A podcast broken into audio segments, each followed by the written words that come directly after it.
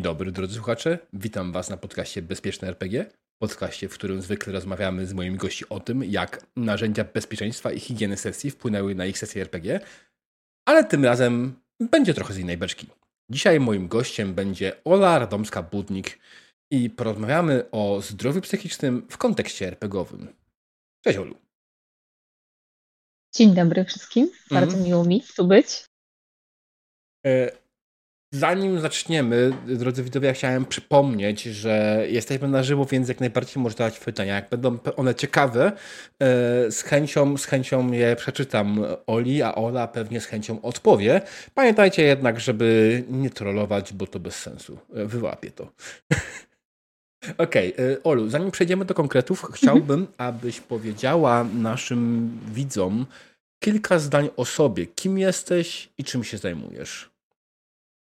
E, tak, więc e, jeszcze raz. Ola e, zajmuje się głównie psychoterapią. Jestem psychologiem, psychoterapeutą w trakcie szkolenia, psychoterapeutą poznawczo-behawioralnym. Jakoś powtarzam to jak mantrę, ale myślę sobie, że to jest całkiem ważne, bo to moje podejście i spojrzenie na różne tematy, które dzisiaj poruszymy, ale też które gdzieś tam poruszam sobie w sieci i nie tylko, to będą się różnić niż terapeutów innych nurtów. Gdzieś tutaj słyszałam w polisach, że będzie o to pytanie, dlatego gdzieś już też zagajam ten kawałek. Mhm. E, I to, co jeszcze myślę sobie jest ważne, o czym jakoś lubię mówić e, i w sieci, i pacjentom, to to, że jestem wielką fanką fantastyki, co też widać na załączonym obrazku.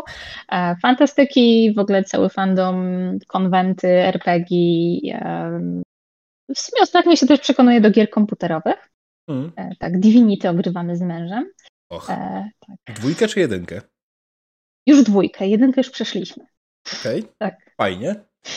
E, tak. Mm, I też myślę sobie, co chciałabym jakoś podkreślić, powiedzieć, to też prowadzę od jakiegoś czasu, od września bodajże, podcast Fantastyczna Kozetka, gdzie właśnie łączę te tematy psychologii z fantastyką.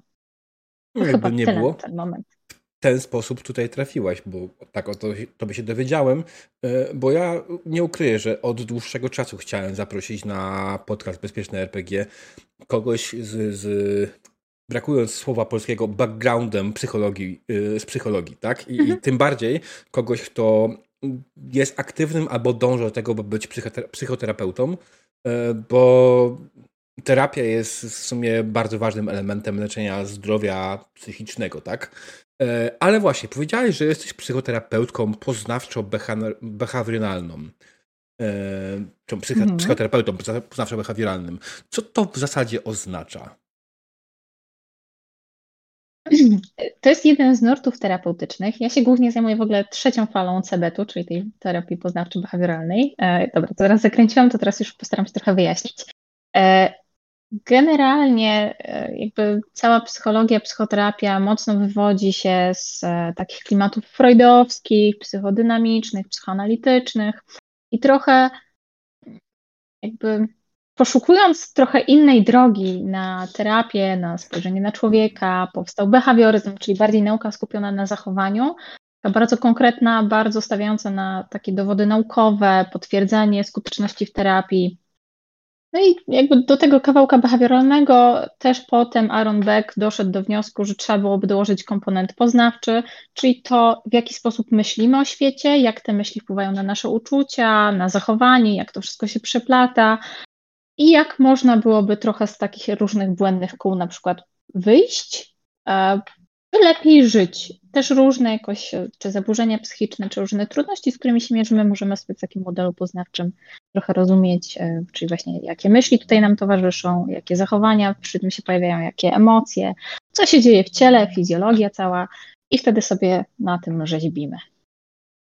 Jakbym to mniej więcej okay. wyjaśniła. Mam nadzieję, że nie zakręciłam jeszcze bardziej. E, przyznam się bez bicia, że nie do końca dalej rozumiem o co chodzi, ale nie ma problemu. Wyjdzie w praniu okay. najwyżej. Prawda jest taka, że y, to dla mnie są skomplikowane tematy. To, tobie opowiadać o tym jest łatwo, bo tego się uczysz, tak? Ja jako osoba będąca z drugiej strony po prostu w mniej więcej rozumiem o co ci chodzi, ale pewnie nie do końca i pewnie robię jakieś błędy poznawcze i dlatego staram się nie mówić, że w pełni rozumiem. Może to, o, o, o to mi chodzi. Um, bo łatwo popełnić jakieś błędy poznawcze. Natomiast dobra, skoro już wiemy, że jak mniej więcej wygląda w sumie to jeszcze nie do końca praca, tak? Bo z tego co rozumiem, jesteś y, w trakcie szkolenia, z tego co mówiłaś, jesteś na trzecim, w trakcie trzeciego roku tego szkolenia, czyli z czterech, czyli jesteś mhm. już blisko, ale jeszcze nie jesteś ją pracującą. Teraz dążysz do e, tego. To tutaj potrzebuję okay. jakoś e, trochę uściślić. Generalnie wygląda to tak, że pracuję już terapeutycznie na tym okay. etapie. Mhm. Nie mam jeszcze certyfikatu wydawanego przez Polskie Towarzystwo Terapii Poznawczej i Behawioralnej. E, okay. Ale pracuję terapeutycznie, nawet e, jeżeli gdzieś tutaj się posiłkować prawem, no to NFZ też już od drugiego roku uznaje psychoterapeutów i dopuszcza do pracy na przykład w szpitalach i tak dalej, więc Okej, okay, okej, okej, to, to... W miarę pełnoprawnym terapeutą jeszcze zmierzam do certyfikatu tutaj, do szlifuję swoje umiejętności mocno. Nie? Widzisz, nie do końca zrozumiałem to, co powiedziałeś wcześniej i założyłem okay. coś bardzo błędnego, że jeszcze będąc w szkoleniu nie wykonujesz do końca swojej pracy. E, a widzisz, człowiek się myli czasami. E, okej, okay, dobra, to w takim razie wiedzą już, że jesteś odpowiednią osobą dla nas, e, która nam może opowiadać o zdrowiu psychicznym. Przejdźmy może takiego ważnego pytania. Czy ludziom, ludziom z problemami zdrowotnymi tego typu w ogóle wolno grać w RPG? Czy to jest dobry pomysł? Mhm. I tutaj padnie taka ulubiona odpowiedź psychologa. To zależy. Bo... To nie tylko ulubiona odpowiedź psychologów. Prowadzę drugi podcast i to jest też nasza ulubiona odpowiedź. Tak, no bo mm, myślę sobie, że tutaj pewnie wiele rzeczy trzeba byłoby wziąć pod uwagę. Bo zdrowie psychiczne jest bardzo szerokie, też różne mm. trudności czy zaburzenia psychiczne naprawdę potrafią się od siebie diametralnie różnić. I pewnie trochę inaczej będziemy o tym rozmawiać w kontekście depresji łagodnej, umiarkowanej, pewnie inaczej w kontekście depresji ciężkiej, na przykład ze stanami psychotycznymi, albo inaczej w momencie, kiedy mówimy o osobach, które cierpią na schizofrenię, inaczej przy zaburzeniach osobowości, więc tutaj bardzo dużo tych rzeczy będzie brane pod uwagę, czy zaburzenia lękowe, uzależnienia, jakby bardzo szeroko możemy to sobie rozumieć. E, I tak, jakby, żeby mm, jakoś mocno się nie rozwodzić, nie robić tego wykładu klinicznego. Możesz, możesz, jak najbardziej, nie ma problemu.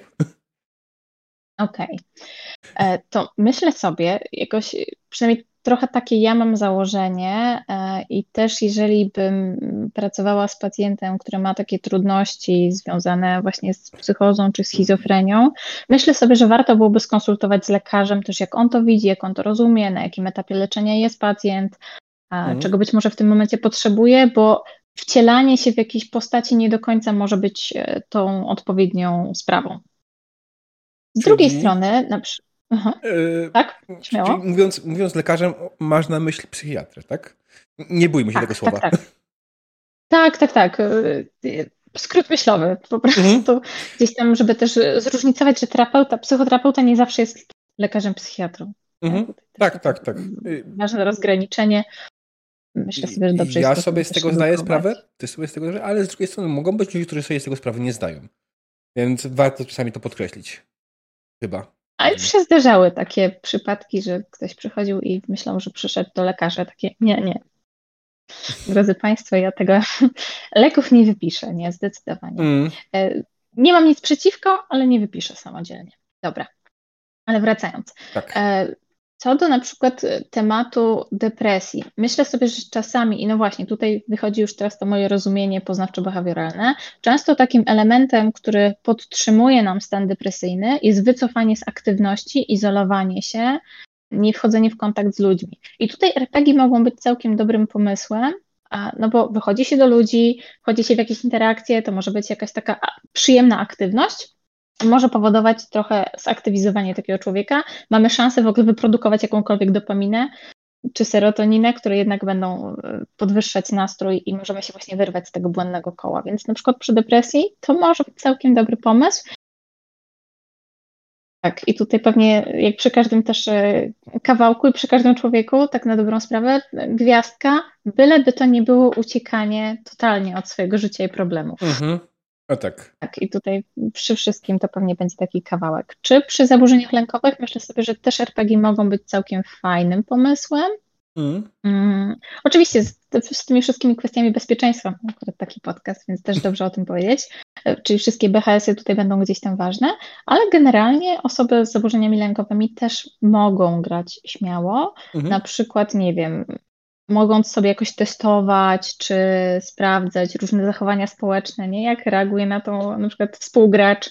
Mhm. Trochę nie chcę używać tego słowa wychodzić ze swojej strefy komfortu, ale może trenować sobie być może nowe umiejętności w takim w miarę bezpiecznym laboratoryjnym środowisku. Mhm. Więc tutaj jak najbardziej można, nie? Tylko cały czas ta gwiazdka, byleby to nie było takie totalne, skrajne przepadnięcie w tej aktywności. Jasne. To akurat miałem gdzieś tam dalej wpisane jako yy, generalnie, znaczy mhm. nie, nawet nie wpisałem, ale miałem w głowie właśnie, yy, jak to jest z tym yy, zatracają granicy, tak? Zatracają granicy między grą mm -hmm. a, a, rzeczywistością.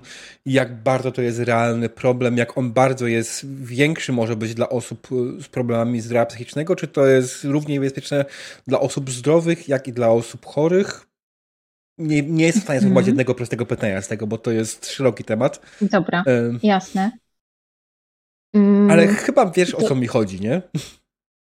Tak, tak, tak mi się wydaje. Teraz sprawdzimy, nie? Znaczy, Zweryfikujemy to. Mm. Bo tak się zastanawiam a propos takiego mm, zdrowia psychicznego. Mogłabym teraz rzucić żartem, że nie wiem, czy są ludzie zdrowi, czy tylko niezdiagnozowani, ale. Znam go. Słyszałem wielokrotnie. Tak. Jak się spojrzy na taką definicję zdrowia psychicznego WHO, to jeżeli byśmy sobie zrobili taki porządny rachunek sumienia, to pewnie każdy jednak zauważyłby, że ma jakieś takie elementy, które być może zdrowe nie są. E, ale generalnie myślę sobie, że to jest szerszy kawałek, nie tylko dotyczący osób, które mają jakieś trudności, że warto gdzieś zachować balans taki życiowy, nie? Tak samo mhm. jak z pracą, czy tak samo z RPGami, z jakimiś przyjemnościami, nie wiem, nawet po prostu tak sobie zobacząc, y, hej, ile czasu nad tym spędzam, czy na przykład zaniedbuję jakieś ważne dla mnie obszary życia przez to i tak dalej, i tak dalej, że dobrze jednak mieć jakiś taki balans y, i to niezależnie od tego, czy jesteśmy zdrowi, niezdiagnozowani, czy jakoś zdiagnozowani. Chyba bym szeroko to ujęła. Nie wiem, czy bym jakoś tutaj mocno wchodziła, że coś totalnie na pewno hmm. przepadnie. Okay. Albo być może to jest jakiś obszar do badań, nie? Mm. Jakby byli jacyś młodzi naukowcy. Znaczy, Fajny temat. Ja się przyznaję bez bicia, przed jak byłem młody, jak zaczynałem grać w RPG, to RPG spędzały mi sens powiek, tak? Cały czas myślałem o, ty, mm. o swojej postaci, o tym, co zrobi na kolejnej sesji, o tym, jak ją rozwinę, jak będzie wyglądała mechaniczna część tych postaci w dalszych etapach i spędzałem nad tym dużo czasu, ale z drugiej strony to wydaje mi się nie było nic niebezpiecznego w żaden sposób, tak? E, natomiast też się odnoszę do, do, do tego, co było w Stanach e, w latach 80., 90., co u nas w Polsce generalnie nie było jakoś specjalnie mocne, czyli tak zwany satanic panic, tak? Nie, nie wiem, czy słyszałaś o temacie? czyli znaczy, generalnie oczywiście wiadomo, szatan RPG, zło i tak dalej, nie? Ale e, w sumie piękny przykład, co jest, jeśli chodzi o satanizm e, i satanic panic, jest film z, Boże, jak on się nazywał? E, z, też z lat 80. E, kurde, zapomniałem w tym momencie tego, o tym filmie. Był taki straszny film, strasznie zły, przedstawiający, strasznie przedstawiający, tak, z Hanksem, dokładnie, z Tomem Hanksem, przedstawiający bardzo, bardzo złym świetle RPG. I właśnie o, o w dużej mierze o zatracaniu się między grą a rzeczywistością. Czy, czy w ogóle Spotkałaś się kiedykolwiek z czymś takim u ludzi? Ja nie mówię już oczywiście już o satanizmie, bo to mhm. zostawmy gdzieś tam. Każdy wierzy w co chce i to jest zupełnie jego sprawa. Natomiast takie faktycznie zatracanie się między rzeczywistością a grą w jakimś mhm. większym, w szerszym aspekcie, czy to tak jak filmy pokazują, czy to jest w ogóle realne? Mhm. Myślę sobie, że tutaj też temat trochę potraktowałabym szerzej, znowu, bo Pewnie bardzo podobne mm, pytanie mogłoby paść w kontekście czy gier komputerowych, mhm. czy książek, szczególnie tych fantazy, czy w ogóle fantastycznych tak szerzej, mm, że no, pojawia się ten temat eskapizmu, że o, uciekamy w to, że gdzieś tutaj możemy się zatracać, rozmawiać tylko na przykład o tych postaciach, jakoś myśleć o nich bardzo intensywnie i tak dalej, i tak dalej. Ja mam tutaj zawsze taką refleksję, co jest przyczyną, co jest skutkiem, nie? Czy ten eskapizm jest przyczyną jakichś problemów, czy być może są jakieś inne problemy, które powodowały, że ktoś wybrał taki sposób radzenia sobie na ten moment. Być może mhm. nie znał innego. I tutaj mm, tak, faktycznie to czasem się zdarza, pewnie. Jak myślę sobie gdzieś tam o różnych osobach, które spotkałam na swojej drodze, nie tylko takiej zawodowej, ale tak ogólnie, e, to tak, to się zdarza, zdecydowanie. Pewnie myślę sobie, że ja jako nastolatka też byłam taką osobą, ja bardziej w książkach. Mhm. Wtedy siedziałam i to tak bardzo intensywnie wyobrażałam sobie swoją wiktoriańską wersję, no bo takie klimaty historyczne trochę lubiłam. Okay.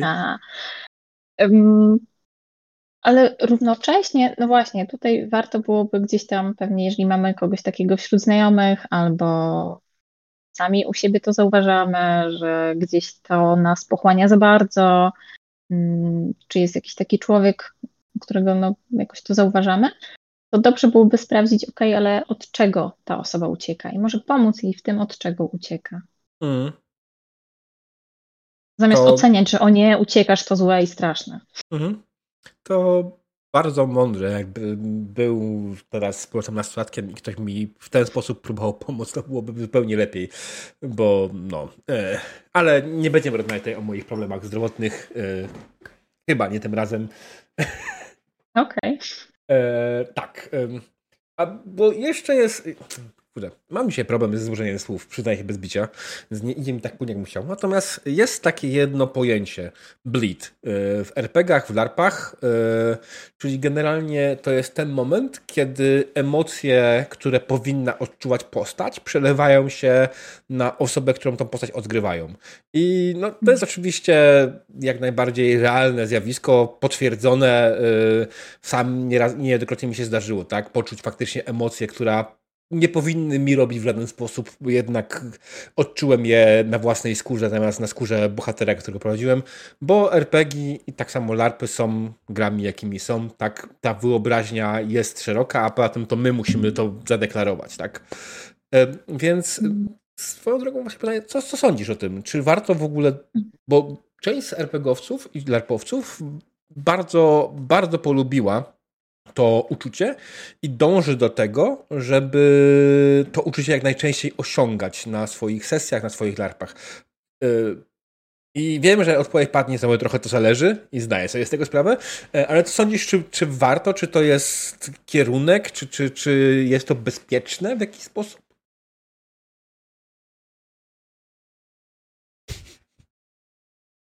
Tak, tutaj bardzo zależy. Jeszcze pytanie, czy jest to bezpieczne. Um, trochę jakby, pływam, tak trochę Jestem dzisiaj, jestem dzisiaj trochę, nie mogę się skupić, więc mi nie idzie płynie tak, jakbym chciał. Za to się przepraszam niestety. E, miałem trochę lepszy plan na tą rozmowę. Więc...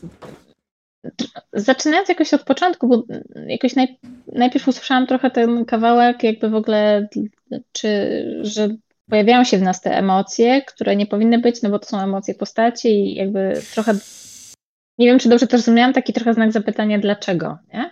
A, I tutaj myślę sobie, gdyby nie obalono trochę tej teorii, to powołałabym się na neurony lustrzane, że po prostu jesteśmy empatycznymi stworzeniami.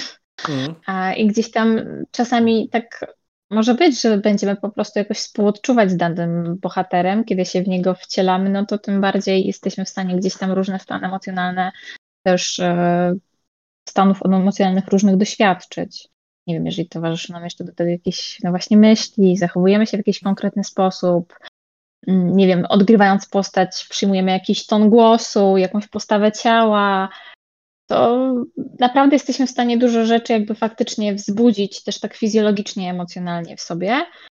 Mm, nie wiem, nawet jakbyśmy chwilę posiedzieli z zaciśniętymi pięściami, w ogóle spieli się, no to prawdopodobnie będziemy czuć jakieś takie poddenerwowanie, lęk albo właśnie bardziej w kierunku złości. Da się to zrobić. E, czy warto to odczuwać? Tutaj zastanawiam się, na ile jakby dla kogoś to jest komfortowe, jest jakoś ok, jest w porządku. Bo pozostawiłabym to danemu graczowi, myślę mhm. sobie, do zdecydowania, czy chce faktycznie to jakoś tak odczuwać i to, nie wiem, zwiększa jakąś taką, nie wiem, imersję sesji i tak dalej.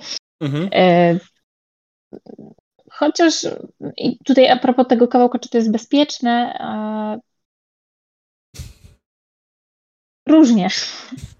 Różnie. Przepraszam, nie mogłem się powstrzymać. Mhm. Wiem, wiem doskonale, zdaję sobie sprawę, że tak naprawdę to zależy, bo czasami nawet to jest chyba największy problem ze zdrowiem psychicznym, że bardzo często jest tak, że nie zdajemy sobie sprawy, że mamy z nim problem, dopóki ten problem nie narośnie do takiej skali, że trzeba faktycznie już pomocy specjalisty. I to jest mhm. chyba zwykle najtrudniejsze w dbaniu o swoje zdrowie psychiczne, nie? Też taki kawałek, że czasami może być tak, że sobie żyjemy, żyjemy, żyjemy, pewne mhm. No właśnie tutaj znowu ten poznawczo-behawioralny trochę sposób widzenia świata.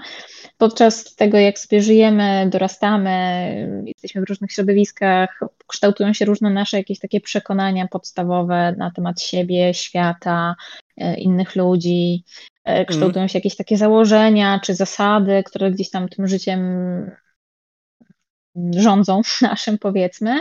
I zdarza się coś, co nam po prostu aktywuje te przekonania, również te mało pomocne, te, które gdzieś są dla nas trudne, nie? Czyli na przykład, nie wiem, ktoś sobie żyje z takim przekonaniem, nie wiem, jestem złym człowiekiem, nawet. Mm. E, zdarza się jakaś sytuacja, gdzie mu to po prostu wyskakuje, no to będą te emocje się pojawiać. I wyobrażam sobie, że czasami taki właśnie um, nie wiem, blit emocjonalny może być takim triggerem też, nie? Że coś nam mm. własnego się odpala. I tutaj to, to może być trochę takie grząskie. Mhm. E, fajnie byłoby mieć zawsze jakiegoś, nie wiem, interwenta kryzysowego na sesję. Ja się śmieję, ale nie, no bo jakby nie każdemu to będzie jakoś bardzo potrzebne, ale myślę sobie, że warto gdzieś tam mieć e, wtedy z tyłu głowy, że zawsze można zwrócić się o pomoc, nie? W każdym momencie. Jeżeli zauważymy coś takiego, na przykład, nie wiem, czy przy sesji, czy przy jakimkolwiek zdarzeniu życiowym, a Psychologowie nie gryzą, terapeuci też nie. Raczej. Nie. Potwierdzam.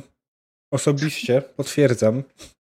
Żaden psycholog, ani terapeuta, ani psychiatra nigdy mnie nie ugryzł. Co więcej, pomogli mi w moim życiu. Więc yy, jak najbardziej yy, pamiętajcie o tym, że to, to nie jest tak, że psycholog, psycho, psycholog, psychoterapeuta, psychiatra to są osoby jakieś wyklęte, tylko to są ludzie, którzy faktycznie są po to, żeby wam pomóc. I w kontekście RPGowym wiadomo, jest, mam paru znajomych, yy, którzy no, którzy się leczyli, tak? Leczyli, leczyli swoje problemy z zdrowiem i paru z nich faktycznie usłyszało po drodze, że na obecną chwilę te RPG mogą być dla pani pana nie najlepszym pomysłem, tak? E, ja potem, jak rozmawiałem z nimi, byłem zdziwiony, ale im bardziej się tego dowiadywałem później, już kiedy te osoby wychodziły z tego bagna, w którym były, tak? Nie, nie no, nazwać. E, to, to, to, I dowiadywałem się, co było powodem tego bagna, to wcale się nie dziwię, nie? E, nie będę tutaj opowiadał historii osób e, innych, bo wiadomo, to nie jest zbyt dobry pomysł. E, natomiast generalnie musicie uwierzyć mi na słowo, że nawet częścią, często taką osobą, powodem takiego, takiej sytuacji może być jakaś konkretna osoba, z którą na przykład gracie w RPG, tak? Ale tak bardziej z personalnego punktu widzenia. E, jak zapewne wszyscy wiecie, e, jeśli chodzi o moich widzów, jestem alkoholikiem. Trochę mówię to takim znużonym głosem, bo powtarzam to zbyt często.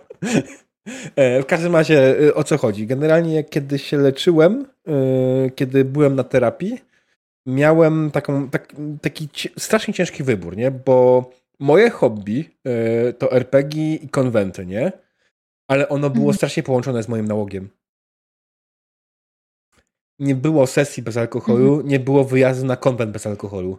I mój lekarz yy, i zarówno lekarz, jak i terapeuta mówili mi, że to nie jest najlepszy pomysł, żeby pan teraz jeździł na konwenty, czy dalej spotykał się z tymi ludźmi. To wchodzi pan do jaskini lwa, nie? I jak sobie o tym myślę, to kompletnie ich nie posłuchałem. I mam dużo więcej szczęścia niż rozumu w tym wypadku, że udało mi się mimo wszystko jakoś to przeciągnąć. Tak, myślę sobie, że to też jest taki. Mm, kiedy o tym powiedziałeś, tak pomyślałam sobie, że to też jest taki ważny kawałek w kontekście zdrowia mm. psychicznego i RPGów, a że no właśnie też czasami pytanie, z czym nam się te RPG kojarzą, czy są jakby, jakby na przykład z jakimi zachowaniami są skojarzone. Więc faktycznie, jeżeli jest na przykład jakaś trudność e, no z uzależnieniem, no to pewnie jeżeli coś nam się z tym konkretnie kojarzy, nie wiem, tak jak nie wiem, czasami niektórzy, nie wiem, chodzenie na imprezy, czy jakieś wyjścia ze znajomymi mają skojarzone na przykład z jakimś konkretnym zachowaniem, uzależnieniem i tak dalej, to też faktycznie w terapii często mówi się o tym, że dobrze by było chociaż na początku trochę tego nie robić, nie? żeby nauczyć mm. się ewentualnie innego sposobu radzenia sobie, ale tutaj tak jak mówisz, e, jakoś e, dobrze, że to jest success story, nie? Że... Przynajmniej na obecną chwilę. No, moja choroba jest specyficzna pod tym kątem, że mm -hmm. o ile ludziom z depresją ludzie z depresją mają faktycznie szansę wyjść z depresji i być na tyle zdrowym, że ta choroba tak po prostu sama z siebie nie wróci. Tak w moim wypadku ja do końca życia muszę się pilnować, tak? Uroki, no. E, ale to nie, nie, nie o tym. Ale właśnie, bo e, nie wiem jak jest w przypadku terapii chorób typu depresja czy, czy innych schorzeń takich mhm. na których mniej mamy wpływy sami, co tym, tym sami zrobiliśmy, chociaż w sumie alkoholizm, no nieważne, innych schorzeń niż alkoholizm, tak, i uzależnienia. Właśnie podczas mojej terapii to, co mnie zaskoczyło właśnie, było to, że e, w pewnym momencie, po, po, po prostu po jakimś tam, jak, tam okresie spotkań, nam mówili jedno, dobrze, a teraz proszę Państwa, musicie znaleźć sobie hobby. I wiem, że absolutnie nie możemy mówić, że RPG są tą jednym, jedynym, najbardziej zajebistym hobby, które na pewno cię wyleczy, ale to jest chyba fascynujące, że właśnie RPG mogą być jedną z tych rzeczy, którą można polecić osobie, która się leczy e, w pewnym, na, na odpowiednim etapie tego leczenia, tak? E, I zakładam, że podejrzewam, że w przypadku depresji może być podobnie, ale tutaj będę potrzebował Twojego inputu. Tak, tak. No, tak jak mówiłam gdzieś tam na początku, że no właśnie w depresji jest ten brak aktywności jakimś mm. jednym z takich czynników ważnych, spustowych, które podtrzymuje to zaburzenie, e, izolowanie się i tak dalej, i tak dalej. Więc tutaj RPG są bardzo dobrym jakimś takim pomysłem, mogą być bardzo dobrym pomysłem. Mm, no bo czasami ta sesja to będzie ten moment, kiedy człowiek e, albo wyjdzie z domu, albo po prostu połączy się z tymi znajomymi, czy nie z nieznajomymi i będzie się gdzieś tam chociaż trochę dobrze bawić. A czasami też myślę sobie, mm, tak, no bo też jakąś taką dużą grupą pacjentów, z którą pracuję, to są osoby z zaburzeniem osobowości borderline. Mhm. I tutaj też takim dużą trudnością jest czasami nieradzenie sobie mm, w kryzysach działanie impulsywne. I myślę sobie, że czasami takie nie zajmę się w tym momencie tą, tym pożarem, tylko odłożę go w czasie, bo nie wiem, spotkam się ze znajomymi, pogadamy, być może nawet pogramy, jest dużo lepszym wyjściem niż robienie tych kryzysowych zachowań, na przykład. Mm. Więc jak najbardziej RPG mogą być takim fajnym hobby do polecenia w różnych trudnościach. Tak.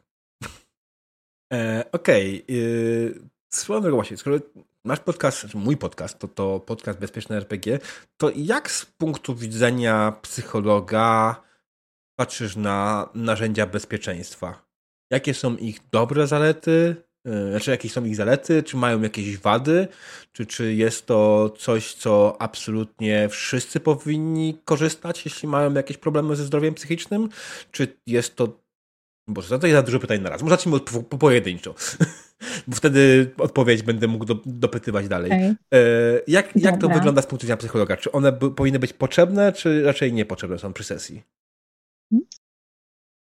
Myślę sobie, że na pewno warto o nich e, pogadać przed sesją. Też zależy pewnie z kim gramy, nie? Bo jak sobie wyobrażam, jak na przykład e, gram czy mistrzuję grupie znajomych, z którą się no, znam kupę lat, mhm. E, to też jestem z nimi też na bieżąco, co tam u nich w życiu, to też w miarę wiem. Też zawsze oczywiście jest jakiś taki sygnał, że jeżeli coś będzie nie okej, okay, no to śmiało mówcie, nie? Z taką otwartością to jest, e, nie wiem, tak też jak słucham gdzieś tam generalnie po świecie e, różnych mistrzów czy różnych graczy, to to jest jednak gdzieś tam taki element stały, że te rozmawia się o jakimś takim bezpieczeństwie, o tym, co zrobić, jeżeli coś jest nie okay na sesji, no bo to ma być taki czas wspólnej, dobrej zabawy. Chyba taki jest przynajmniej moje założenie zazwyczaj. Mm.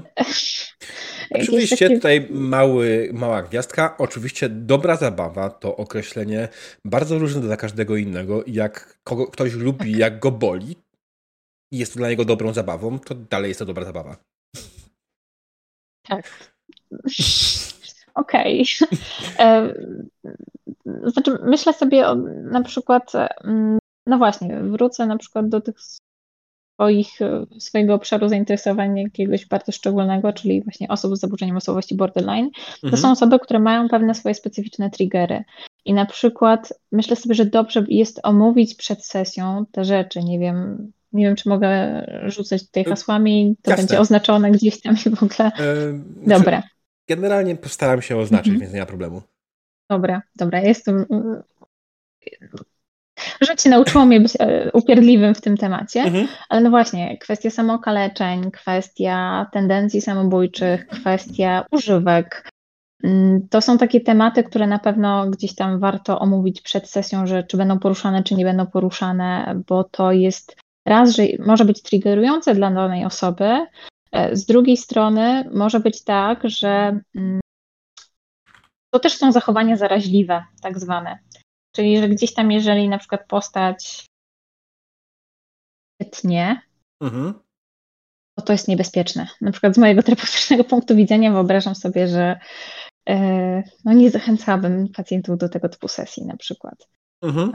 E, no bo to jest gdzieś tam powtarzanie, widzenie po raz kolejny takiego wzorca no, bardzo niebezpiecznego radzenia sobie.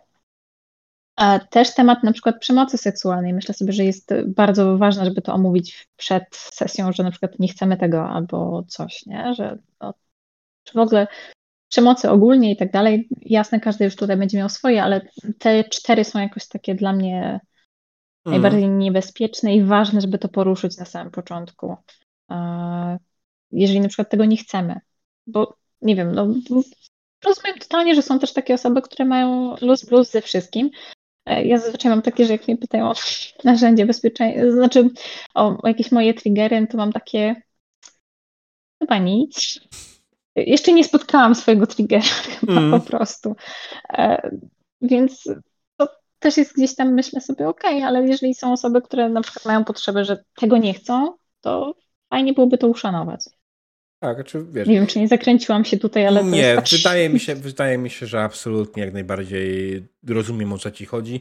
Ja też jestem osobą, która raczej nie ma żadnych triggerów, aczkolwiek wiem na przykład, że mm, korzystam z narzędzi też nie do końca pod kątem triggerów. Korzystam z narzędzi na przykład po to, żeby po prostu bawić się lepiej, czyli na przykład wiem, że nie, żarty fekalne dzisiaj nie są dla mnie dobrym pomysłem, tak? Więc powiem chłopakom, ej słuchajcie, ja dzisiaj nie chcę słyszeć tego typu żartów, nie? Mimo, że normalnie mhm. sobie takie typu żartujemy i jest to okej, okay, nie? Ale czasami po prostu wiem, że i to nie jest powód, że to mnie triggeruje w jakiś sposób, tylko po prostu kwestia, że powoduje mi to takie, no, nie no, chłopaki, no nie chce mi się już fotografować z tego powodu. Mhm. Um, więc, y, ale to jest jak najbardziej, najbardziej tak. To myślę sobie, że też jakoś tak e, mam. E, Czekaj, spojrzałem na czat, widzowie mi wypomnieli na ostatnią sesję, gdzie faktycznie e, mieliśmy bardzo długą linię podtekstowych żartów. E, oczywiście graliśmy w typowo męskim gronie.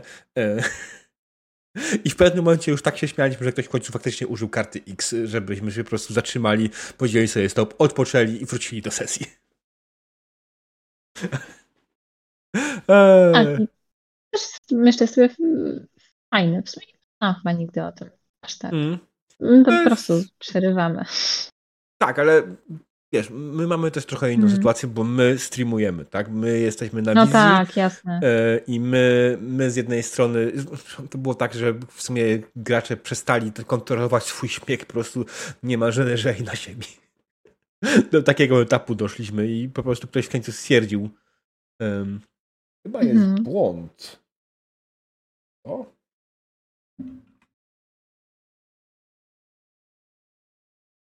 E, dobrze, Piotrze, spojrzę na to później. Dziękuję za rzucenie uwagę. E, dobrze, e, wracając do naszej rozmowy. Mm. Mhm. tak, jestem dzisiaj kompletnie, kompletnie rozkojarzony i jest myślałem, że pójdzie nam płynniej, ale nie ma nic z tego złego, nic się złego nie dzieje. E, jesteśmy tutaj po to, żeby sobie fanowsko porozmawiać, a nie dawiać e, profesjonalne porady, bo chyba to jest, to jest ten moment chyba, który powinniśmy zaznaczyć, to, że jak chcesz profesjonalną poradę od Oli, to musisz na niej zapisać, a nie posłuchać podcastu w internecie. E, no, tak, chociaż... Mm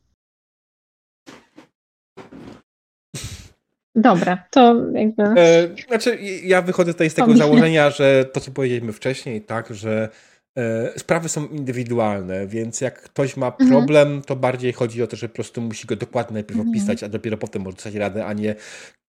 Korzystanie z ogólnych tak. rad chyba jest złym pomysłem generalnie odnośnie zdrowia psychicznego. Znaczy, pomijając takie, że okej, okay, zadbaj o to, żeby się, żeby, żeby yy, ten. Yy, to jest w ogóle ten śmieszny, śmieszny moment, kiedy człowiek sobie zdaje sprawę, że te rady typu, nie wiem, idź na spacer i tak dalej, one nie są złe. Tylko one są używane w złym kontekście. Myślę sobie, że czasami są jakieś takie ogólne pora, ogólna pula porad czy rzeczy, które mogą być gdzieś tam pomocne, mm. a równocześnie dobrze jest to dobrać indywidualnie do swoich potrzeb. Mm. Tak. Tak, bo hmm. mówię tutaj o tym konkretnym, konkretnym właśnie y, jest bardzo często, y, strasznie nie lubię te, tego, jak się mówi komuś, który ma depresję, żeby poszedł na spacer albo coś w stylu, bo to jest świetna rada odnośnie zdrowia psychicznego w momencie, kiedy jeszcze nie masz problemu, nie? Kiedy faktycznie bardziej chodzi to oczywiście o to, żeby znaleźć sobie, jeśli jesteś tylko po prostu czujesz się smutno, to znajdź sobie coś, co sprawi ci, że przestaniesz się czuć smutno, tak? E, jak to przestanie ci pomagać, to to jest ten moment, kiedy prawdopodobnie musisz skontaktować się z lekarzem, nie? Mm, kiedy twoje normalne, normalne sposoby radzenia sobie z smutkiem i, i pozbywania się tego niezbyt przyjemnego stanu, one nawodzą, to, to, to jest chyba ten moment tak naprawdę. Tak mi się przynajmniej wydaje jako zwykłemu szaremu człowiekowi. No pewnie jakby a propos depresji, to tutaj jeżeli przez dwa tygodnie mamy obniżony nastrój, nawet jeżeli na chwilę nam pomagają różne rzeczy, to mm. jak, i tak warto się skonsultować, gdzieś tam dopytać jeszcze do tego, jak dochodzą problemy ze snem, z apetytem, mm-hmm. um, nie wiem, rozdrażnienie. Jak mamy tutaj sporo rzeczy takich, które to już jest moment, tak, po dwóch tygodniach można śmiało iść i zapytać, czy na pewno po prostu chodzić na spacer, czy jednak też coś innego mogłoby być jednak tak, ważne, znaczy, pomocne. Jestem, momencie. Jest to niestety zainteresowany tym właśnie, że bardzo często nawet zwykli lekarze, tak, w sensie pierwszego kontaktu, mhm. rzucają tego typu sprawami. Zamiast faktycznie skierować kogoś do psychiatry, e, rzucają właśnie, żeby sobie pójść na spacer, pooglądać telewizję. E, no, to jest takie. Mhm. Mm. Okay jeżeli mogę odnieść się jeszcze do tych narzędzi tak, bezpieczeństwa, tak, i tak jasne. jak mówiłeś o tych żartach, mhm. a, że czasami po prostu jest taki dzień, że no nie chce się na przykład tego typu żartów. A, to pamiętam jedną, e, jakby, chyba to była nawet taka mini kampania, e, graliśmy jakąś taką grupą Monster Hearts, w ogóle mhm. śmieszny system, um, przezabawny. E, I my sobie tam włożyliśmy chyba do tych tematów, których nie chcemy w ogóle poruszać w tym świecie, disco polo. No, jestem w stanie zrozumieć. Jest to tak. muzyka, która e, na przykład mojej żonie, e, muzykowi z wykształcenia, robi się niedobrze, kiedy słyszy disco polo. Nie, e, ten tylko faktycznie jej się robi po prostu niedobrze. To jest no. tak, tak zakodowane, yy, zakodowana nienawiść do disco polo przez lata nauki, bo wtedy tutaj zwrócił uwagę, że moja żona faktycznie mm -hmm. kilkanaście lat swojego życia poświęciła na naukę i, i budowanie wiedzy o muzyce, tak? I kiedy puszczałem mm -hmm. disco polo, po prostu czuję się, że miałaby zaraz zwymiotować tak też może być, nie? Więc wtedy też takie rzeczy sobie wkładamy, zresztą jakieś zasłony, czy w ogóle poza. Mm. To czemu nie, nie? Mm. Ale właśnie, to skoro jesteśmy przy sesjach i przy RPGach, yy, to słuchaj, powiedz mi, w co najczęściej grywasz? Yy, czy psychologowie grywa, grywają w te same gry, co normalni ludzie? czy patrzysz na to Chyba inaczej? Tak. Czy włącza ci się jakieś schorzenie, zboczenie zawodowe podczas grania w RPG? Nie wiem, czy na przykład analizujesz mhm. y, NPC-ów, waszych wylianów? E, hmm. Więc tak, e, to może zacznę od tego, że do tej pory zazwyczaj mistrzowałam ze Wktulu. Mhm. To jest e, system, od którego ja zaczynałam. W sensie mistrzowanie grałam wcześniej w inne. E, a kiedy gram, najczęściej gram trochę mm, specyficznymi postaciami, tak.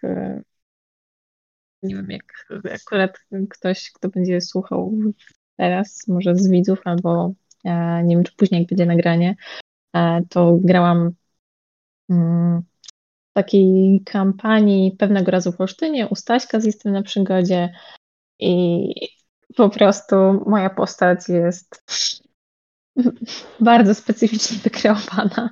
Myślę sobie, typowy archetyp cienia. Tak. Okej. Okay. Więc y, może gram trochę specyficznie, generalnie myślę sobie, że różne systemy, bo tak, bo tutaj jestem tak, pewnego razu w Olsztynie, to mieliśmy, graliśmy sobie w kult, grywałam sobie właśnie w Dedeki wcześniej, a właśnie te Monster Hercy przez jakiś czas. Teraz ostatnio trochę się przygotowuję, żeby mistrzować Legendy Pięciu Kręgów. Znaczy trochę zaczęliśmy sobie tam działać ze znajomymi. Tak o. Więc takie chyba standardowe, nie są jakieś wybitnie inne. A i jakoś strasznie się y, zapaliłam do pomysłu y, podegrania Summerlanda to... Widziałem, widziałem, że y, fantastyczna kozetka zaangażowała się w, w, w promocję. Y, ja najpierw muszę rzucić Tam jest poruszany temat. Okej, okay, tylko tak jakoś zapytam, mhm. że tam jest po prostu poruszany temat traumy. Mhm. Gdzieś to był taki pierwszy kawałek, który mnie gdzieś zainteresował w ogóle tym systemem, że takie, hmm, ale jakby co tam konkretnie jest, jak to jest pokazane i tak dalej, i tak dalej. E, i jestem pozytywnie zaskoczona, bo zazwyczaj w różnych systemach to zdrowie psychiczne jest tak jak, przynajmniej trochę moje widzenie, na przykład za Cthulhu. Właśnie. Tam o, to jest świetny temat. Po hardkorze, nie? A tutaj jest ta trauma całkiem fajnie, sensownie potraktowana. Mm. Też zaczyna mi to służyć w ogóle taki motyw Driftera jako jakiś taki wzór i metafora w terapii ostatnio. Znaczy pacjentom. Okej. Okay. Czyli generalnie rzecz biorąc, lubisz. Y, w końcu doszliśmy do jakiegoś mhm. Y, punktu, w którym mam, ja mogę coś bardziej wyciągać, w którym lubisz mechaniki psychologii w RPGach. Lubię. Czy jest to trochę zboczenie zawodowe? E, pewnie tak. No, um, może NPC-ów jeszcze nigdy tak nie analizowałam mocno, ale jak wyobrażam mm. sobie, jak czytam książki fantastyczne, bardzo przyglądam się, czy seriale, bardzo przyglądam się zaburzeniom psychicznym bohaterów. Nie? I nawet na konwentach prowadzę o tym wykłady. Mm-hmm. Ja tak. widziałem, że będę musiał znaleźć jakąś. Ona jest nagrana ta prelekcja o boysach? No właśnie nie, będę nagrywać Ach, ją Okej, okay. to, to bardzo, bardzo, bardzo chętnie posłucham, bo e, bardzo lubię boysów i ja absolutnie zdaję sobie sprawę, że tam nie ma nikogo zdrowego psychicznie w całym e, serialu slash komiksie. Tak. E... No ale mechaniki psychologii tak, jak najbardziej. Myślę mhm. sobie, bardzo podoba mi się w ogóle to nazywanie stanów, jakieś takie obserwowanie, jak się zmienia mhm. postać, nie wiem, może to strasznie głupio zabrzmi. Mam może specyficzne poczucie humoru, ale jak gram sobie ze znajomymi albo słucham sesji na przykład ze Wiektulu, to te różne ataki niepoczytalności są dla mnie ciekawe do obserwowania. Okay. Z jednej strony w ogóle cała lista tych różnych y, fobii, manii, jak to jest przedstawiane i potem jak to jest podgrywane i takie hmm, okej. Okay. Specyficzne tak. upodobania zawodowe i prywatne. E, fobie, fobie to generalnie dość ciekawy temat, zwłaszcza, że im człowiek dłużej gra z różnymi ludźmi, tym dowiaduje się o coraz dziwniejszych fobiach. E, bo dopóki nie grałem z jedną moją znajomą, nie, nie wiedziałem, czym jest trypofobia, tak? Już sama nazwa jest taka, ale o co chodzi? A to po prostu chodzi o dziury w nieodpowiednich miejscach. Eee, nie wiem, czemu śmiejesz, okej. Okay. Chyba nie chcę wiedzieć, co sobie pomyślałaś. Nie. Czy to jest karta X w tym momencie? Hmm. Znaczy, pomyślałam trochę o um, specyficznym zadaniu um, bo w szkole psychoterapii tak mniej więcej wygląda, że mamy zjazdy z różnych zaburzeń i tego, jak tutaj prowadzić terapię w różnych trudnościach, zaburzeniach. Mieliśmy też taki zjazd z różnych fobii specyficznych. Mm. I też jednym z zadań a, takich na rozruch trochę było to, żebyśmy wygooglowali jak najróżniejsze, najdziwniejsze nazwy fobii, więc a, tak, dziury w różnych nietypowych miejscach brzmią bardzo specyficznie. Skoro mówisz, ja są też jeszcze różne inne. Podziel się twoją ulubioną fobią. Taką dziwną Moją oczywiście. ulubioną. Mhm. To, co gdzieś tam mnie pamiętam zaskoczyło, nie pamiętam dokładnej jej nazwy, ale to była fobia przed na przykład butami sportowymi. Okej. Okay. No dobra. Okej. Okay. Znaczy, ja, ja, zdaję sobie sprawę, że z wszystkiego można mieć, do wszystkiego można mieć fobię, tak. bo tak jest skonstruowany człowiek, a nie inaczej. Mm. buty sportowe? Ja rozumiem, nie wiem, fobię przez klaunami, tak?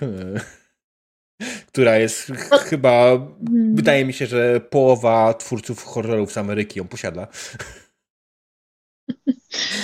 To jest hmm. strasznie częsty motyw, nie? Y, klaunów w hmm. horrorze. I tak, hej, czy ktoś może mi wyjaśnić w końcu, co jest strasznego w tym klaunie?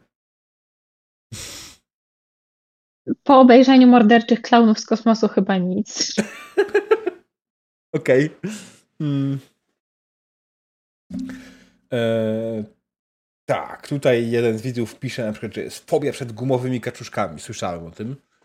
E, ale no, to, to tak, tak jak powiedzieliśmy, nie? fobia może być przed wszystkim i hmm ciekawy temat i w sumie w RPG-u właśnie to jest ten moment, bo na przykład właśnie w Warhammerze poprzednich edycjach, tak, albo w Zewie mhm.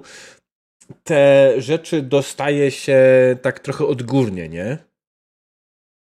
W sensie jako gracz nie masz wpływu na to, co po kolejnym ataku niepoczytalności, czym oberwie twoja postać. Mhm. I tu jest ten moment, nie? Czy, czy wydaje mi się, że chyba warto byłoby rozmawiać w przypadku tego typu mechanizmów w grze, czy to jest dobry, czy to, to jest w ogóle, ma sens, nie? Mhm. Bo tak właśnie sobie myślę, że te fobie są często dziwne i w sumie chyba mało kto lubi o nich rozmawiać, nie? Zwłaszcza jak jest nietypowa bardzo. Bo to jest trochę, na może być wstydliwe, nie? Bo, bo, bo mam nietypową fobię, że boję się czegoś nietypowego i, i no, a, a przed jakiś twórca gry był na tyle przemyśliwy, że wymyślił tą fobię tak samo wywrócił do swojego podręcznika i później każe to komuś odgrywać. Mhm. Tak, no tu wyjdzie, przepraszam wszystkich twórców podręczników, ale ja często łamię zasady jednak. E, I akurat Często pozwalam graczom samodzielnie wybrać. Mhm. czy też tak jak mówisz, samo to, żeby gdzieś tam pogadać, podyskutować, albo dać kilka propozycji, nie wiem, kilka rzutów, jeżeli robimy to losowo i wtedy mhm. ok, to wybierz, którą chcesz. Żeby też ten gracz jednak miał jakiś wpływ i mógł zdecydować. Mhm. Ja to mhm. przypomniało mi się przy okazji, bo przy, całkiem niedawno jeden z twórców wpisał w sieci o. On jest osobą z niepełnosprawnościami, tak? To jest trochę po naszą rozmową mm -hmm. dzisiejszą, ponad całą specjalizacją, ale on, on właśnie miał strasznie duży problem e, w Warhammerze w pierwszej edycji i w drugiej odgrywać te osoby z niepełnosprawnościami, kiedy sam e, je miał, nie? I one tak trochę mm -hmm. mu to go ściągało w dół, nie? No bo grał w RPG po to, żeby uciec od tego, co ma na co dzień, tak? Po, po to, żeby uciec od, mm. od e, tej, tej sytuacji, e, w, którą, w której jest, nie? tego problemu swojego życiowego. E, I RPG po prostu mu dojebywał tym samym, co miał na co dzień, nie? Bo, bo tak jest skonstruowany. Bo to Warhammer, to nie są kremki, ten, rurki z kremem. E, I często się pojawia pytanie właśnie takie, e, czy na pewno to jest gra dla ciebie, nie? Czy to jest gra, której powinieneś nią, którą powinieneś grać? Hmm. Bo hmm, Warhammer z jednej strony jest świetne uniwersum, tak? Piękne, wspaniałe, świetne uniwersum, a z drugiej strony uniwersum to jest obarczone pewnymi jakimiś tam swoimi e, problemami, nie? Właśnie to jest to, że e, twoja postać teoretycznie zgodnie z mechanikami po jakimś czasie może być niepełnosprawna, może mieć jakieś dziwne choroby psychiczne, tak? O, nie miło oberwać. E, czy to jest w ogóle potrzebne tej grze? Przepraszam, zacząłem głośno myśleć i, i nawet nie jestem w stanie dać konkretnie pytania. Mhm.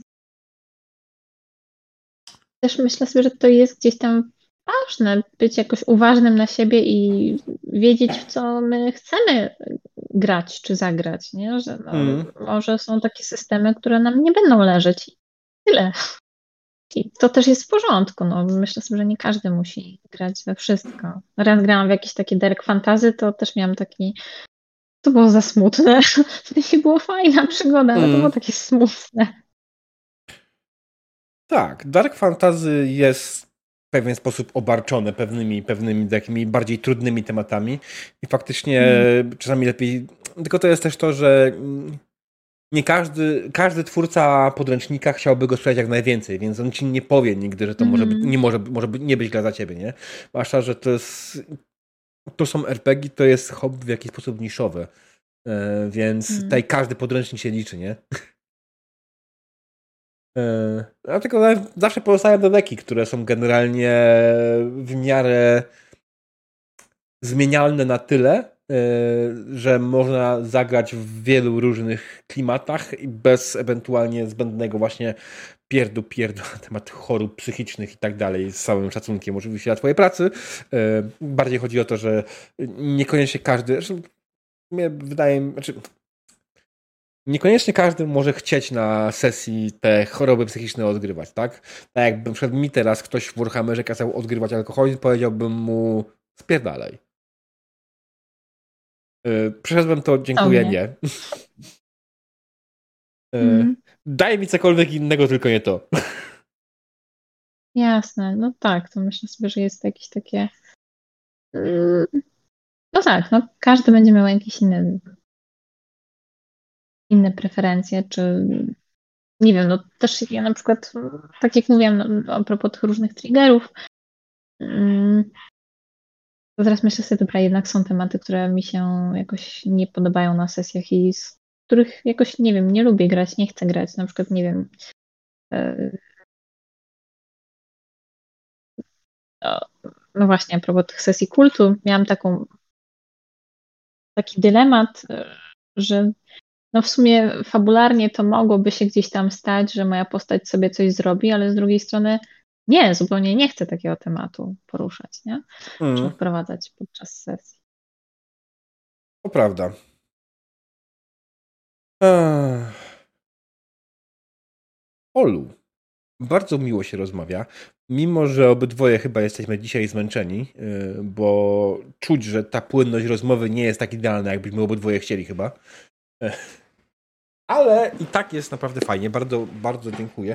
Czy my mamy, drodzy widzowie, jakieś pytania na koniec? Tutaj widzę, że ktoś się pochwalił, że e, czy ktoś, e, Aran e, pochwalił się, że on nie jest tym dzieciakami, bo jego kląta strada skończyła się dwiema depresjami, w tym moją.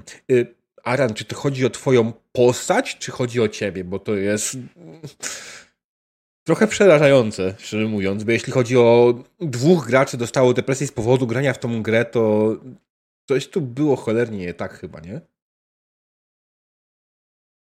Olu, to było pytanie do ciebie. wiem, że zatkało jeżeli trochę. gracze, tak, jeżeli gracze dostali depresji, to trochę, znaczy może nawet nie trochę. Myślę sobie przykre. Co najmniej. E, Okej, okay, tutaj Aran pisze, że nie no, no, oczywiście było dużo innych czynników. Okej. Okay. Mm. No ale tak, to jest to jest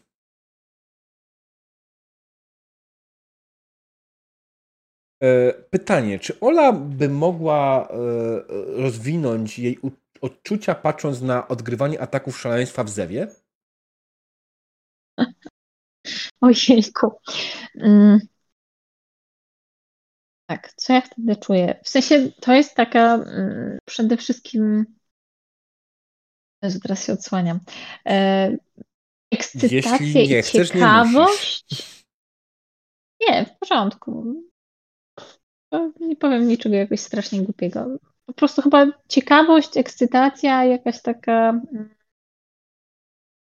no właśnie chęć zobaczenia tego, też czasami jakoś. E, no właśnie, tak jak mówiłam, a propos też e, filmów, czy seriali, czy właśnie książek, że jakoś czasami lubię patrzeć na opisy, czy jakieś odgrywanie różnych trudności, zaburzeń.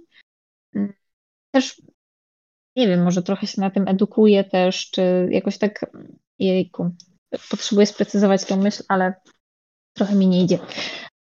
Trochę zbierając, jakoś patrzę sobie na to, odnoszę sobie to do jakichś kryteriów diagnostycznych, zastanawiam się, ok, a jakby faktycznie ktoś taki był na przykład na kozetce, ale to tak bardzo w cudzysłowie, bo nie mam kozetki w gabinecie, tylko fotel normalny. Jeszcze się nie dorobiłaś, czy po prostu stwierdziłaś, że jest cringe'owa? Nie, bo myślę sobie, że ludzie będą się kłaść, a to nie o to chodzi, żeby ludzie spali mi okay. na spotkaniach. Mm. E, nie, to taki żarcik. Ktoś, nie wiem, ciężko jest znaleźć taki mebel, żeby sensowny był, pasował. Okej. Okay. E, tak, więc odnoszę sobie to, myślę sobie, jak to by było, gdyby ktoś właśnie taki przyszedł do mnie, jakby co wtedy, jak terapeutycznie, albo czy, jakby, czy to jest odegrane faktycznie zgodnie z tymi kryteriami diagnostycznymi, czy nie. E, jakby to jest po prostu taka, no właśnie, fascynacja, ciekawość, ekscytacja. Mm trochę w tym temacie siedzę i to chyba po prostu właśnie takie zboczenie zawodowe, że lubię to obserwować. E, pytanie, czy od Arana, który przy okazji e, potwierdził, że e, są zaopiekowanie profesjonalne, więc nie ma się o co martwić. Okej. Okay. Tak.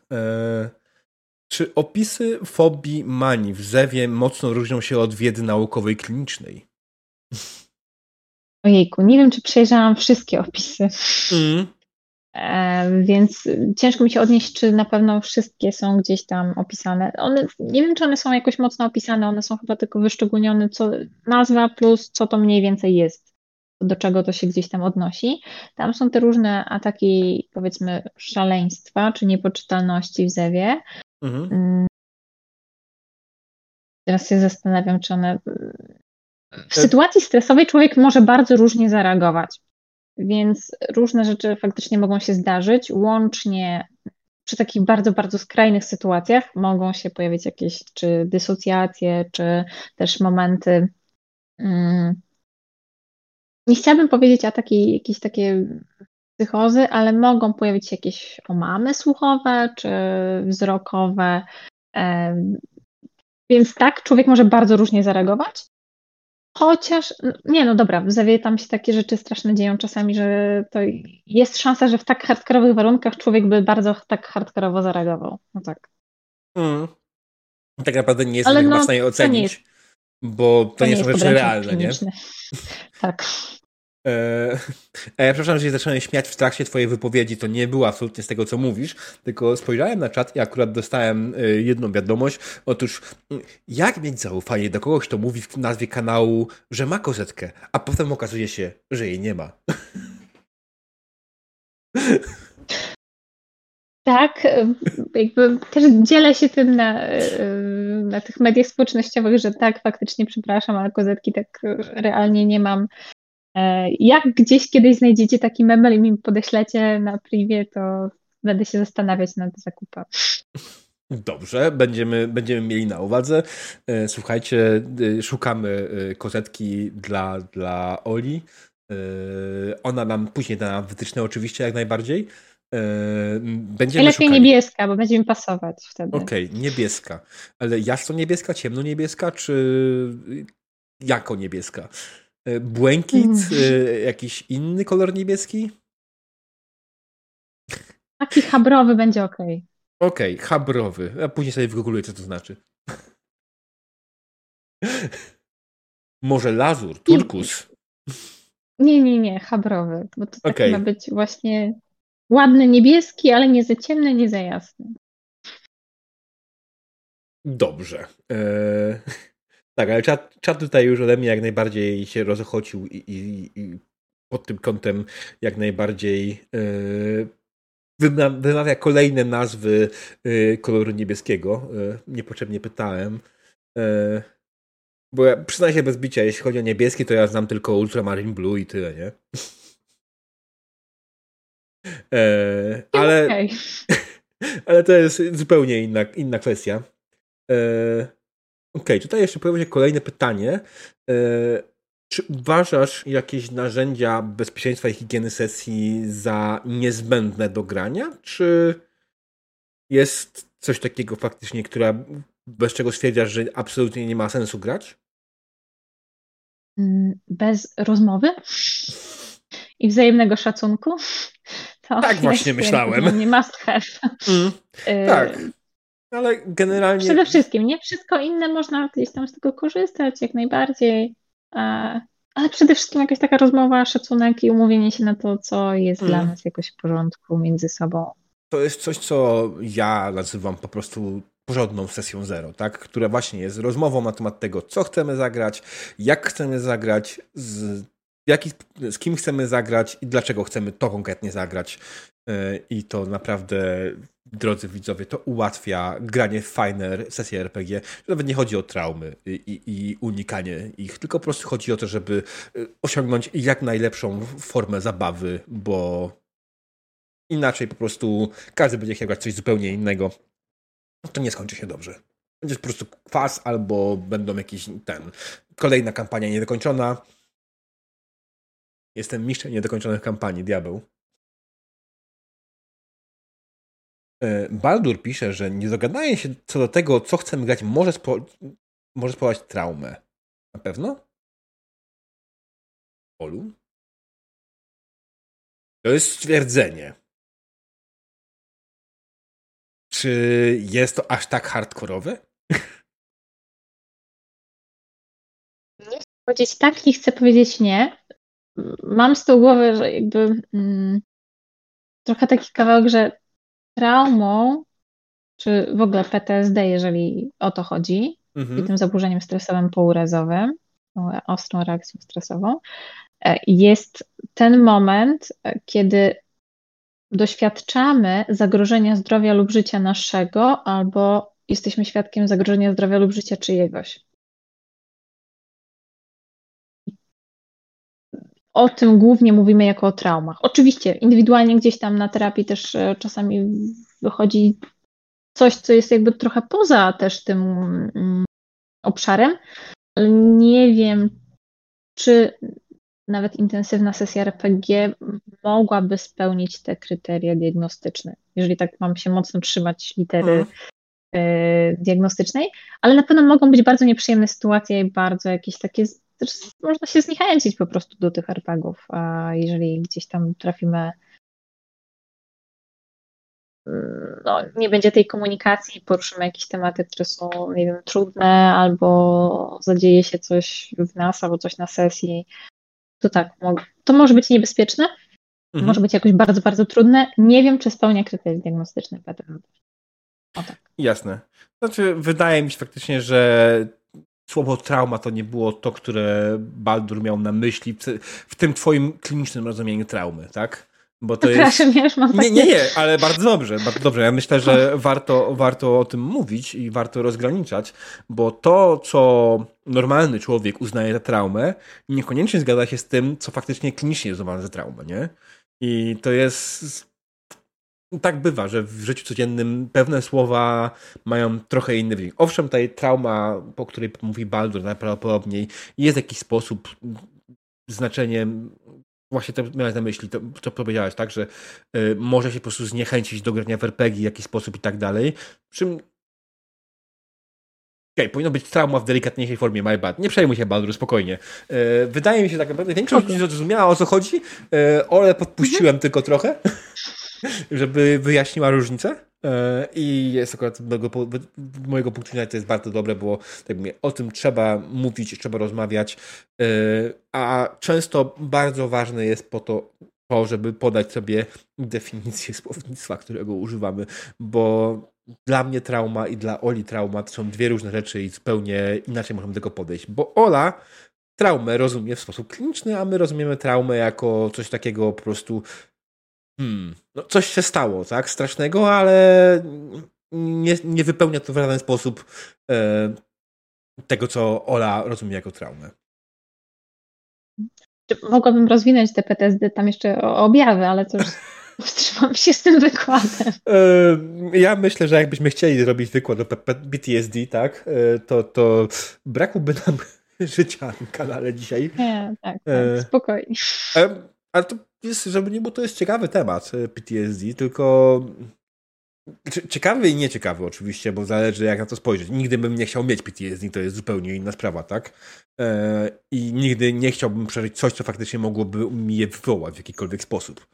E, natomiast mm. faktem jest, że ja lubię oglądać w filmach i serialach faktycznie jak przedstawiają PTSD i jak robią to oczywiście dobrze. Nie, nie jakieś tam po prostu jakieś mhm. popierdółki, które robią to po prostu po macoszemu kompletnie, tylko faktycznie kiedy pokazują to dobrze, że to jest faktycznie jakieś ciężkie wydarzenie w życiu, ta osoba faktycznie z tego powodu ma problemy z normalnym funkcjonowaniem, bo coś się jej skojarzyło z tą sytuacją, co powoduje na przykład nie kompletny paraliż, nie? Mhm. I czy to paraliż umysłowy, czy po prostu paraliż taki ruchowy, tak, że po prostu nagle zamierasz, po prostu nie jesteś w stanie nic zrobić, bo nie wiesz, co zrobić, nie? Bo, bo się boisz, bo się włączył stres tak mocny, że. Ale to. to zupełnie inna sprawa. I z drugiej strony, na przykład w RPG-u nie chciałbym czegoś takiego odgrywać. Ja lubię to oglądać, mhm. ale nie wiem, czy chciałbym coś takiego odgrywać. Bo to jest, to jest trudne, nie? To są takie rzeczy, są naprawdę trudne do odegrania. Ja nie jestem aktorem. I to jest chyba coś, co w sumie zapomniałem powiedzieć. I to jest coś, co większość nie zdaje sobie. Większość RPGowców odgrywa korzystając z metody Stanisławskiego, tak? Eee... Czy możesz rozwinąć? Okej, okay. metoda Stanisławskiego to jest bardziej generalnie to, że nie odgrywasz postaci, tylko bardziej starasz się poczuć tą postać, tak? Starasz się wywołać uczucia, które tej postaci są u siebie, żeby w ten sposób odegrać jak najlepiej to, to co się dzieje, nie? I to jest, to, to jest problematyczne. To generalnie metoda Stanisławskiego jest generalnie niezbyt dobrze obecnie, właśnie z powodu jej wpływu na zdrowie psychiczne aktorów, nie jest zbyt no, dobrze spoglądana dzisiaj, w dzisiejszym świecie aktorskim. Ja mogę oczywiście tutaj, tutaj trochę to upraszczać i mówić to w bardzo, w bardzo uproszczony sposób, bo nie jestem też aktorem oczywiście. Mówię to, co wiem. Natomiast generalnie nie, nie, wiem jak ty, ale ja na przykład jak odgrywam postacie swoje, to ja staram się wyciągnąć z siebie, nie z, z jakichś innych sposobów, tylko z siebie samego wywołać jakąś emocję. Jak chcę pokazać, że postać płacze, to staram się zapłakać i zrobić to tak, żebym ja płakał, tak? Czyli właśnie takie wywołanie emocji w samym sobie. Yy, I w aktorstwie to generalnie właśnie to jest to, że jak ktoś bardzo długo korzysta z tej metody, e, nie wiem, czy słyszałaś o tym, że są e, domy spokojnej starości dla aktorów, którzy generalnie niestety nie mają zbyt dobrego zdrowia psychicznego. Nie słyszałam o tym. Mm. Mm. Równocześnie miałam przyjaciela, który zrezygnował z takiej on był w Akademii Muzycznej mhm. właśnie na takim kierunku musicalowym i zrezygnował z tego właśnie też z takich powodów no, przeciążenia emocjonalnego. Mhm. Takiego tym odgrywaniem, tym jak to miało być odgrywane i tak dalej, i tak dalej. Więc totalnie gdzieś tam rozumiem. Mhm. Okej, okay. generalnie idąc za Wikipedią, ee, metoda Stanisławskiego to jest sztuka doświadczania. Tak to nazywają. E, więc generalnie tak, to jest, to jest generalnie e, taka metoda aktorska, którą wydaje mi się, tak jak mówię, nieświadomie, w żaden sposób nieświadomie, większość z nas, RPGowców, to jest oczywiście nie poparte żadnymi badaniami, e, dane pochodzą z Instytutu Danych z Dupy, czyli z mojej głowy, ewentualnie jak to woli, ale wydaje mi się po prostu, jak patrzę na większość ludzi, to my w ten sposób odgrywamy po prostu w sesjach RPG, tak? My, my odgrywamy to, co umiemy, odgrywamy po prostu to, co doświadczyliśmy, tak? I po prostu odtwarzamy te momenty, które były u nas, yy, które wywołały daną emocję i dlatego sobie jesteśmy w stanie na przykład, nie wiem, zapokać na zawołanie, tak? Czy ja na przykład bez najmniejszego problemu jestem w stanie udawać pijanego. Ciekawe czemu. Yy, nie wiem, gdzie, doszedłem, gdzie, gdzie poszedłem z tą, z tą wypowiedzią, absolutnie. Nie, nie wiem, co chciałem powiedzieć, jakie chciałem zadać pytanie z tym.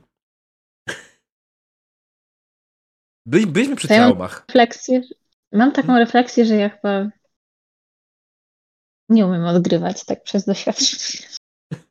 To dobrze. To, tak jak mówię, to nie jest zdrowa metoda odgrywania postaci. To jest coś... Na trudne i obciążające. Mm.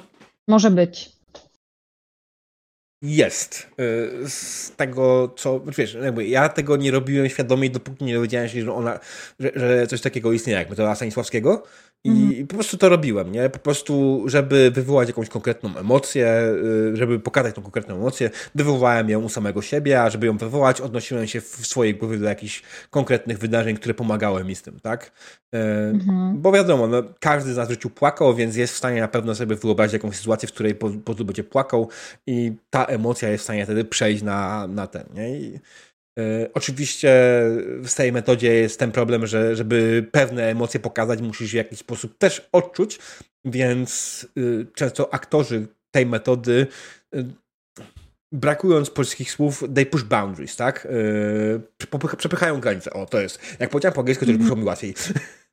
Przepychają granice własnych odczuć jak najdalej tylko mogą. Co generalnie Mam jak... dreszcze, jak to słyszę.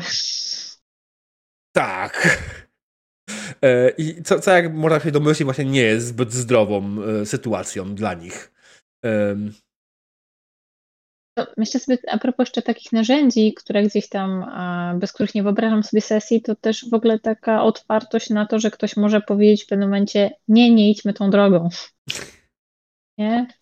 Tak. To, to... Po prostu, bez mm. jakiegoś szerszego nawet tłumaczenia, żeby każdy też z graczy, nie wiem, a nie, nie powiem, bo zepsuję mistrzowi grę. No, oko, no kurczę, trudno. Mm.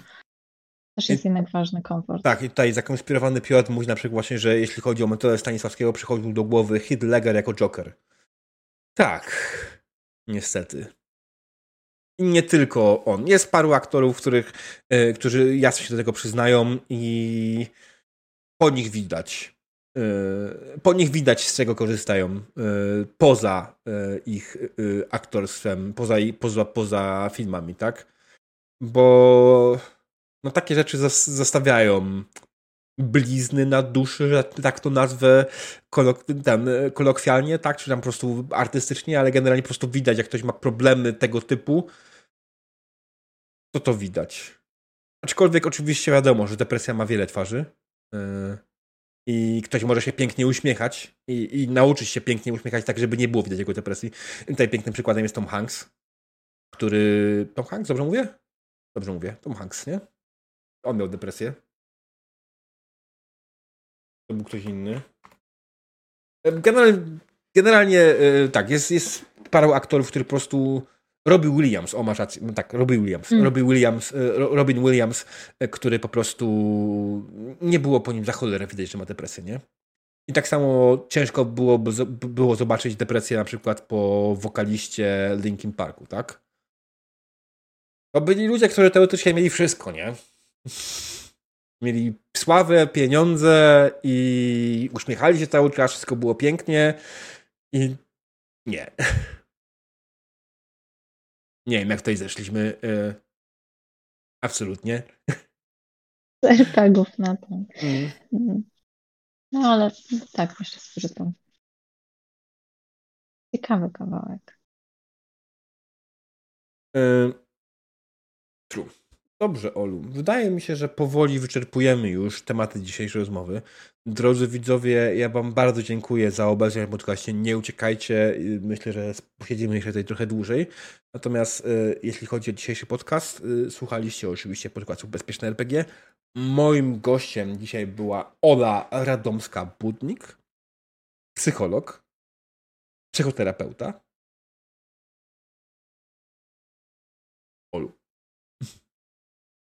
Tak, Jakiś myślę ostatni sobie, przekaz że... na koniec? Mhm. E, myślę sobie, że to, co gdzieś chciałabym na koniec powiedzieć, to to, że mm, jeżeli mamy jakieś trudności, dobrze jest o siebie zadbać, a równocześnie nie wyklucza to tego, że możemy grać w RPG, dobrze się bawić, wręcz z tego korzystać. Ale tak jak zaczęłam, warto też o siebie zadbać i jakąś, z jakąś taką otwartością a z innymi graczami się komunikować e, i też współgracze zachęcam do tego, żeby być otwartym i po prostu pozwolić sobie wspólnie na taką naprawdę dobrą zabawę. Myślę przekazem. Na koniec. Jasne. E, okej, okay. no to co, drodzy widzowie? Dziękujemy e, za obecność, dziękujemy Oli bardzo ładnie, że poświęciła swój, swój czas e, i wpadła do nas w gościnę. I Też myślę, bardzo dziękuję że... za zaproszenie. Myślę, że y, może się jeszcze nie raz spotkamy. Jak będę miał jakieś ważne tematy psychologiczne, na pewno będę uderzał do Ciebie w pierwszej kolejności, bo skoro już Cię znam. E, pamiętajcie, aby zostawić Ola, o, Oli, e, Ola, e, zostawić Oli lajka na fanpage'u Fantastycznej Kozetki, zostawić jej suba na kanale Fantastycznej Kozetki i odsłuchać, co Ola ma do powiedzenia w swoim normalnym podcaście. A ja tymczasem życzę Wam miłego wieczoru i dobrej nocy. Dobrego wieczoru.